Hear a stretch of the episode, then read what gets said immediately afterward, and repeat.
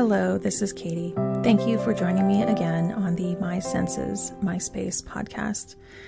And today on a My Win, I'm going to continue the conversation from the episode earlier about touch, but this is all about blankets.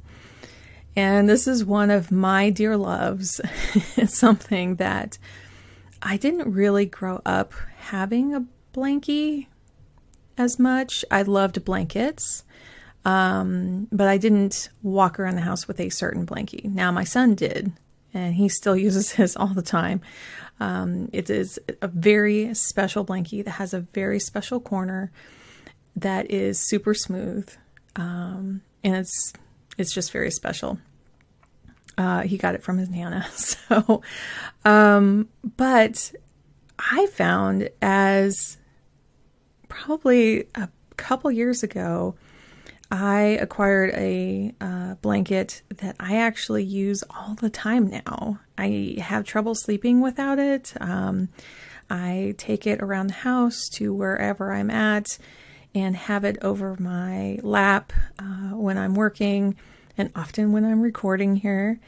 And I love, you know, giving it a wash and having it smell fresh. Um, and so, in that sense, that blanket is very special, and what I do to take care of it is very special. So, you may be asking, what? How is this a win? My challenge to you today is to take a look at your blankets and go ahead and launder them however they need to be laundered. I know a lot of blankets need special laundering, maybe taking them somewhere to get dry cleaned or hand washing them or hanging them out to dry, whatever it is. Take this weekend to see if you can just take care of them because they've been taking care of you. And this is often something that if a blanket's on a couch for a long time, you may not think about it and so this is just a very gentle reminder that everything can kind of have a little freshening. Uh, that um, if there are blankets that you love, take care of them every so often so they can love you back. Now, what if you have blankets you don't want anymore? That's okay. So now is the time to see if they can find a new home through Buy Nothing. Um, the Buy Nothing group on Facebook or FreeCycle or anything like that are great ways to see if anyone else wants it. Uh, I know there can be some like, uh oh, what if this has been in a house with a smoker or with a pet?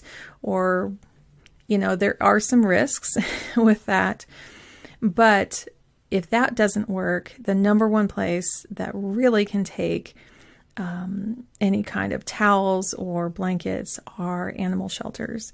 So they will definitely take old sheets, old blankets, old towels, um, probably thinner blankets. I don't think like they want a big duvet cover or anything, but it's a great way to have these, you know, go on to their next life with taking care of another living animal or person.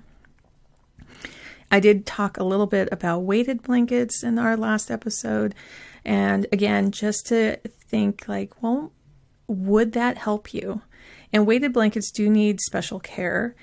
Uh, and it's not something you can just throw in a dryer. So those definitely need to be air dried or just follow the instructions on them. Um, often it's just more hand care than normal.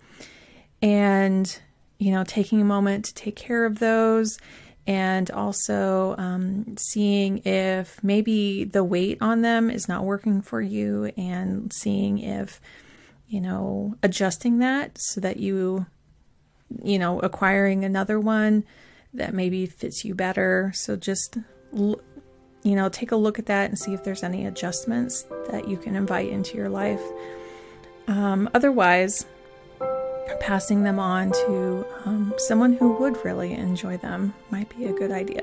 So, thank you again for joining me on the My Senses, My Space podcast.